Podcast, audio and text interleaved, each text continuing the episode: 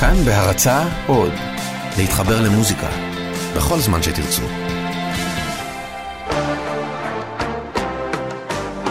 מוזיקה דיכאון, מעבר לזה שזה ליווה אותי בתור ילד אה, במנחמיה, שהיינו שומעים את המוזיקה הזאת במרכז, והשכנה שומעת את זה בפול ווליום שהיא שוטפת הבית בשישי, ו... אז כאילו תמיד היה לי כזה זהבה בן, עופר לוי, שרון זריאן, כל מיני שירים שהם כאילו בתת מודע שלי, אבל זה לא בפלייליסט היומי שלי, בוא נגיד ככה. ואמרתי, אוקיי, אז אם כאילו בחו"ל אה, קניה ווסט יכול לקחת איזה פזמון אה, דאנסול מאוד מפורסם ולעשות את זה מרגש, אז למה אנחנו לא ניקח את אה, עופר לוי או שרון זריאן או ניבין ונעשה מזה איזה track trap כאילו ממש טוב.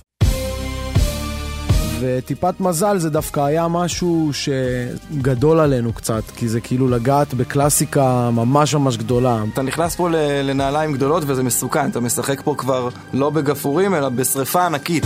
החיים כל כך קשים אבל לא נורא, חברים הופכים אויבים אבל לא נורא, מנסה לבוא בטוב לא לבוא ברע. אבל לפעמים לא משאירים לך ברירה. היי, כאן יאיר גורלי ואתם מאזינים לשיר אחד. היום בתוכנית סיפור שמתחיל כמו כל סיפור היפ-הופ קלאסי, אבל מקבל טוויסט יצירתי ומשפטי סביב השיר טיפת מזל של פלד. אני פלד. איתי פלד למי שטעה.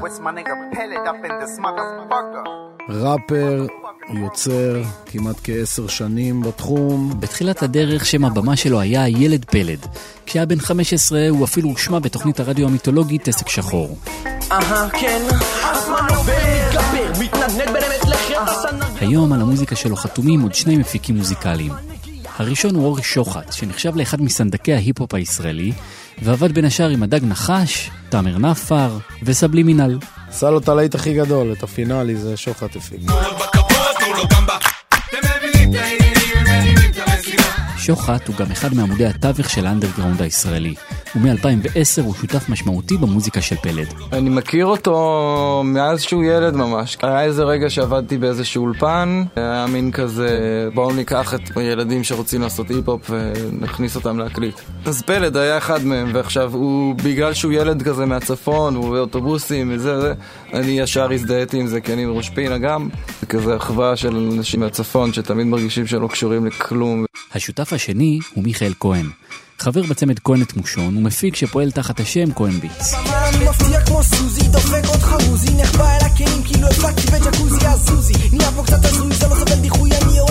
אני חושב שפלד הוא אחד מהילדים הראשונים קודם כל של ההיפ-הופ הישראלי. זאת אומרת, הוא מייצג איזשהו דור, שזה גם הדור שאני חלק ממנו, של אנשים שבאמת כבר היה להם איזה שהם role models שהם חלמו על ראפ בעברית, שהם היו צעירים. אני חושב שפלד מביא איזה אנרגיה שבזמנו נגיד היה לשב"כ בתחילת הדרך. מביא את הסוג של אנרכיזם הזה, וסוג של רוקנרול. לא! מגיעה משטרה! משהו אבל גם שבא כאילו מהשכונה, לא שכלתני מדי. לא! מי שבא עם האצבע המשולשת, fuck you לכולם, Rage Against the Machine. לא! כל השיט הזה מריח! לא! בימינו אנו זה מתבטא בצורה אולי קצת שונה, אבל זה עדיין אותה אנרגיה. היום האנרגיה הזו מתבטאת דרך מוזיקת הטראפ. תת ג'אנר בהיפ-הופ שמשלב מוזיקה אלקטרונית עם הרבה אפקטים, יחד עם אווירת רחוב חופשית. הוא נולד בשנות ה-90 בדרום ארצות הברית, אבל תפס בשנים האחרונות. אחת ההחלטות שהייתה בין כולנו זה היה לנסות איכשהו לערבב בין הרבה מהטראפ שאנחנו אז התחלנו להיות מושפעים ממנו, כמו מיקסטייפים מוקדמים יותר של גוצ'י מיין, פרויקט פאט, כל מיני כאלה, ועם קצת מוזיקה מזרחית וקצת דיכאון. מצאנו באיזשהו מקום שיש איזה שהם קווי דמיון שאנחנו רואים בין הז'אנרים. ושאנחנו רוצים כאילו למתוח גם מבחינת מוזיקלית. היה לנו איזשהו ניצוץ אה, למוזיקה מזרחית. עד כה החיבור שעשו במוזיקה מזרחית עם מוזיקה שחורה זה לנסות לעשות ראפ על מוזיקה מזרחית. כמו שסבלימינה לקח אה, לטורו את אה, זוהר ארגוב, את הפרח בגני. ואנחנו רצינו לעשות, לסמפל מזרחית ולעשות מזה ראפ נטו, היפ-הופ. אחד השירים שפלד חיפש בהם השראה היה טיפת מזל.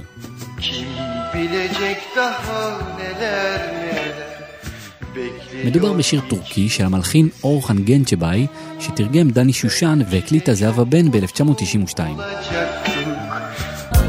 נחמה בטוב. בתוך השיר חיפשנו את החלק ה-underrated. כאילו גם שם חיפשנו את החלק שאולי פחות זוכרים שזה משם. החלק שכולם מכירים זה כמובן הבית והפזמון.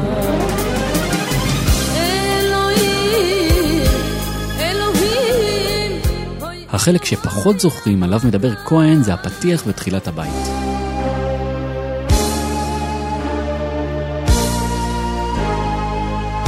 אנחנו רוצים כאילו לראות איך אפשר לנעול את הנעל הזאת, אולי נשים אותה, את הנעל על היד ולא על הרגל, ואולי זה יותר מגניב, כאילו לנסות למצוא דרך מקורית מה לעשות עם זה.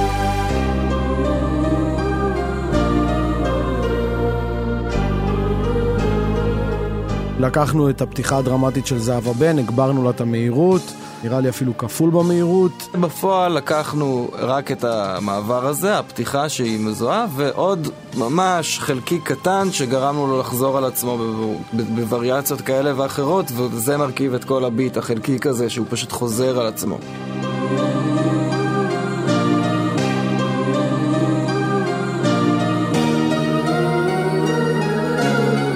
את הסימפול וגרמנו לו לעשות משהו שהוא לא עשה במקור. הוסיפו לה תופים ויש איזושהי דרמה שמצטרפת ואז נכנס הביט עצמו. היה הפקה של ביט, עוד לא ידענו על מה השיר ידבר באותו שלב. סימפול רץ על עצמו בלופ לאורך כל השיר, והיו כל מיני בחירות מוזיקליות להוסיף פעמונים לביט. אחד הוויז'נים שלנו היה שם בין השאר זה טופק. הפעמונים האלה באמת זה משהו שהוא ספציפית משירים של טופק. כן, הל מרי נראה לי של טופק, יש שם עוד פעמונים. מוזיקה שאני גדלתי עליה כמובן זה טופק, שכל השירים שלו מתעסקים הוא גדל ובשביל מה הוא עושה את זה, ומין סוג של קרמה כזאת, שמרח... ענן שמרחף מעל הראש שלו. הרגשנו פשוט את האווירה הזאת של זהבה בן, שזה כאילו מין חוסר מזל, איזשהו שיר מחאה על זה שאתה כאילו לא מוצלח, לא טוב לך. אז ידענו שלשם אנחנו מכוונים. באיזשהו שלב uh, שכבר הביט uh, כבר היה די, די שמה, התחלנו לחשוב כאילו על הפזמון. בהתחלה בפזמון לא, לא היה לו לחן, כתבנו אותו מאוד ריתמי כזה. החיים כל כך קשים, אבל לא נורא. חברים הופכים אויבים, אבל לא נורא. לא ידענו שהלא נורא זה בעצם ה-theme, כן? ברמה של דיבור, ופיתחנו פשוט את כל הסיטואציות שמתאימות לי בחיים. לא לא. נהיה לי סוג של אפתיות כזאת לזה שהמצב גרוע, ואני לא באמת מנסה למחות על זה. אני פשוט אומר, זה המצב, זה, מה, זה מי שאני, וככה זה, כאילו, take it or leave it כזה. ואז הגענו לשלב שהשיר צריך לצאת, ובשלב הזה כבר... אה, אני חושב ששוחט התחיל להלחיץ אותנו בקטע של חייבים עכשיו לבדוק על הקלירנסים, זה לוקח זמן, אני יודע, אני יודע שזה לוקח זמן. היפ-הופ זו מוזיקה שמבוססת על סימפולים, דגימות מתוך שירים אחרים. אחת הבעיות הכי עתיקות בז'אנר היא איך משתמשים ביצירה של מישהו אחר מבלי שהוא יתבע אותך. קלירנס זה האישור המשפטי שנועד לתת לזה פתרון. כלומר, סימפלת שיר, רוצה להוציא אותו לעולם, תשיג clearance מהיוצר המסומפל. בייחוד במזרחית זה לרוב אה, מבוי סתום, זה לא כאילו הכל רשום לך על דף אחד ואתה, יש לך את הטלפונים. אה, בנערה מדליקה למשל שסימפלנו וקיבלנו אישור של הבעלים של המאסטר וקיבלנו אישור של המעבד ואישור של כולם, גילינו בסוף אחרי הכל דרך אקו"ם שהמלחין הוא בכלל מלחין יווני. אז היינו צריכים, אחרי שכבר קיבלנו את הכל וחשבנו שהכל סגור והשיר כבר יצא, גילינו שאנחנו צריכים לנהל משא ומתן חדש עם מישהו שאנחנו לא מכירים והוא מדבר ביוונית. במקרה של טיפת מזל הם לא היו צריכים לנהל משא ומתן בטורקית. הם אפילו לא הגיעו לזהבה בן. בעלים של מאסטר בהרבה מקרים הוא לא בהכרח הכותב, המלחין או המבצע. בזמנים ההם במיוחד, שלא היה לך אופציה להקליט בבית, היה לך רק אופציה להיכנס לאולפן. אז אולפן עולה הרבה כסף, אז אה, בדרך כלל רק חברות תקליטים יש להם את הכסף, אבל תמורת זה, בגלל שהם שילמו על השעות אולפן, אז זה שייך להם, ולא לאמן. הבעלים של המאסטר גם לא דיבר את השפה, זאת אומרת לא הבין מה זה לסמפל באיזושהי רמה, שזה כאילו בעצם לקחנו דגימה ממש ממש קטנה, ו- ויכול להיות שאתה אפילו לא היית מגלה את זה אם לא היינו פונים אליך, אבל אנחנו רוצים לעשות את זה כמו שצריך. ויצרנו משהו אחר לגמרי, אין שום קשר בין טיפת מזל של זהבה בן לבין טיפת מזל של פלט, זה עולם אחר לגמרי. הטקסט אחר, השפה אחרת, הקצב אחר, ה-BPM, המלודיה, הכל שונה.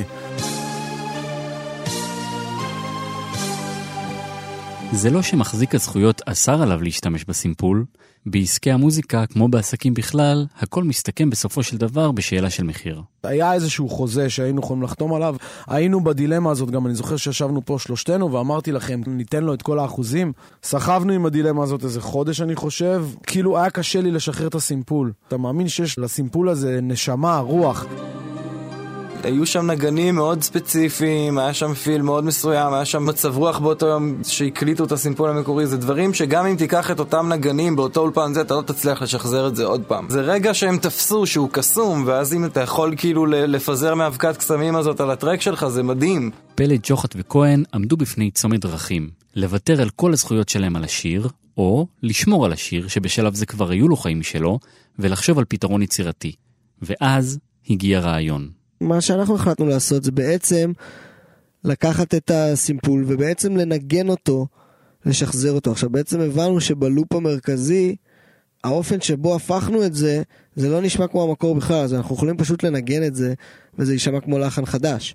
ומבחינת המעבר צריך לשנות אותו קצת. אה, הלכנו לדודוש. קלמס? קלמס, קלמס. אני חושב שזה קלמס. קלמס. קלמס או קלמס. קלמס. קלמס. זה אה, קלמטה. קלמס, דודוש קלמס, מהדג נחש. שהוא קלידן גאון. שמענו לו את הסימפול המקורי. אה, ופשוט אצלו באולפן, layer layer, שכבה שכבה, פשוט ניסינו למצוא את, ה, את מה שיש במקורי. את כל ההרמוניה של, של הפתיחה, שאותה אנחנו צריכים להמציא מחדש. עד שמצאנו איזשהו מהלך ששונה לגמרי בתכלית שלו, הוא הולך ויורד אני חושב, כאילו בתווים. אבל עדיין הוא יצר את אותה אווירה. אז בואו נשמע מה דודוש באמת אה, הביא לנו פה. כששחזרנו את המעברים, אז הוא עושה את התופי מעברים כאלה דרמטיים, ועם זאת אייטיזים, משהו... תופים שמגיעים מהסין. ואז אה, על זה הכינורות, שזה בעצם ההלחנה מחדש של המעבר. אותו סאונד של המעבר, אבל לחן אחר. כל השכבות.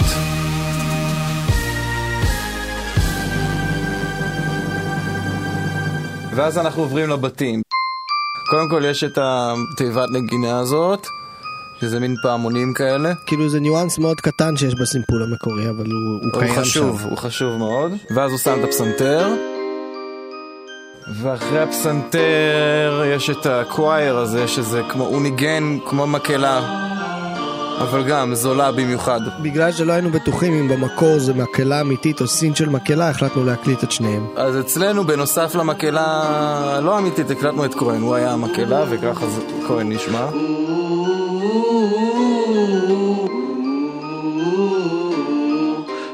ואת כל הדברים האלה פשוט שמנו, פשוט חיבינו את הערוץ של הסימפול, אה, כאילו מחקנו את הסימפול ושמו את כל הדברים האלה במקומו.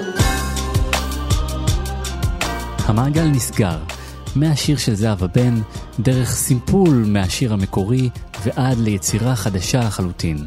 עם השיר הזה אפשר כבר לצאת לדרך. אני לא הייתי ישר שלם עם, ה, עם הלחן החדש של הפתיחה, כי אני מאוד מאוד התרגלתי ללחן של זהבה בן, אבל נתתי לזה לשקוע. היה איזה מצב של אחרי איזה שלושה חודשים, ארבעה חודשים, שניסיתי לעשות תרגיל עם עצמי ולהיזכר בלחן של זהבה בן המקורי, ולא לא הצלחתי, כי כבר התקבע לי הלחן החדש שדודוש ניגן. הסיבה שאני בוחר לסמפל אה, כל מיני שירים שגדלתי עליהם או דברים שאני אוהב, נובעת מכבוד, ואני רוצה כאילו להמשיך את הלגסי של אנשים אחרים ולהגיד, אוקיי, זה בן אדם שהשפיע עליי ואני רוצה להנציח אותו. ואם לא נותנים לי את הכלי הזה ולא מבינים אותי, אז בסדר.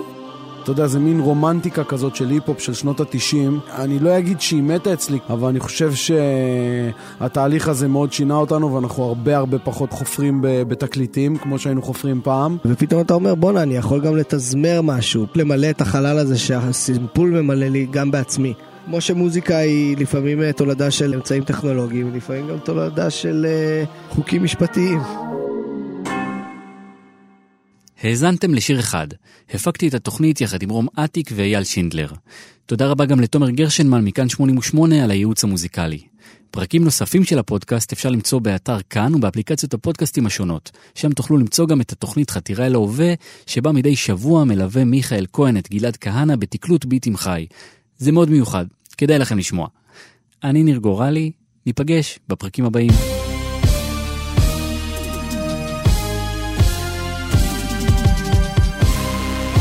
היה לי פגישה עם עורך דין, כזה אמרתי לו, רגע, בסוף, אני יכול עדיין לקרוא לשיר טיפת מזל?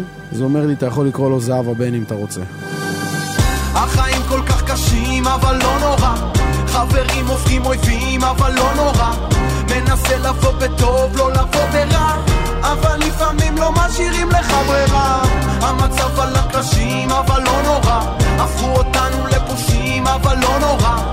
מרימים את הראשים, כי זה לא נורא. אז למה החיים שלי בדרמה? לא אחיה בשביל השקל, לא אמות בשביל הדלס שוב נשבע למוזיקה עד יום מותי כמו איציק אללה מאמין שיש שם מישהו שבוחרתי מלמעלה אז להבה מן, תירגע וקח לך מהבה בן מבקש טיפת מזל מאבא כמו זהבה בן. זה מי שאני ווואלה גאלה יאללה ירחם רס תודה לראש כמו מאפה פאקה וואקה פאקה פליים מהפריים כי לא בא לי לענות עיתונאים ששואלים אותי שאלות מטומטמות שוב מוריד להם סטירה פלט ילד רק כמו בני אולי תשנא אותי אבל לא תתעלם ממני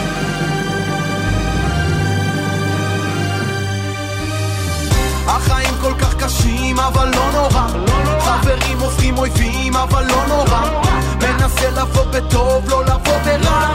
אבל לפעמים לא משאירים לך ברירה. המצב על הקשים, אבל לא נורא. הפכו אותנו לפושעים, אבל לא נורא.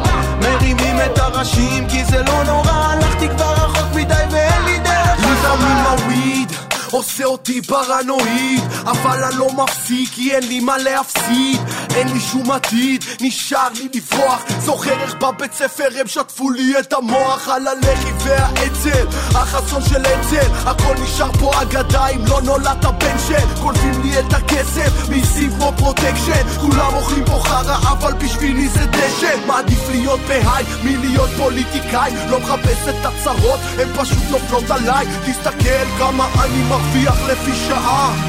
אתם הסיבה, אני התוצאה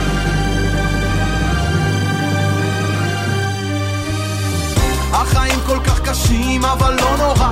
חברים הופכים אויבים, אבל לא נורא. מנסה לבוא בטוב, לא לבוא ברע. אבל לפעמים לא משאירים לך ברירה. המצב על הקשים, אבל לא נורא. הפכו אותנו לפושעים, אבל לא נורא. מרימים את הראשים, כי זה לא נורא. הלכתי כבר רחוק מדי ואין לי דרך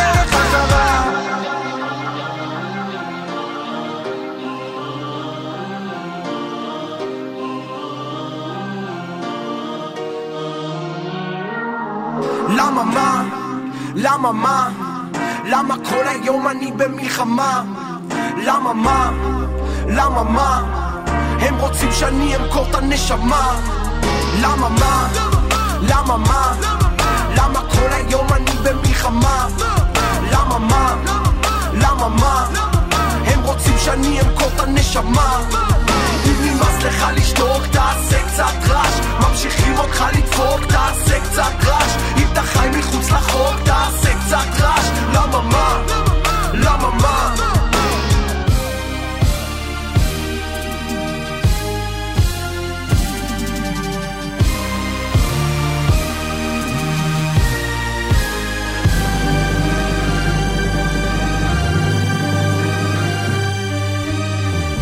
ואז השיר יצא, ובמאקו הייתה כתבה שכתוב, פלד מסמפל את זהבה בן.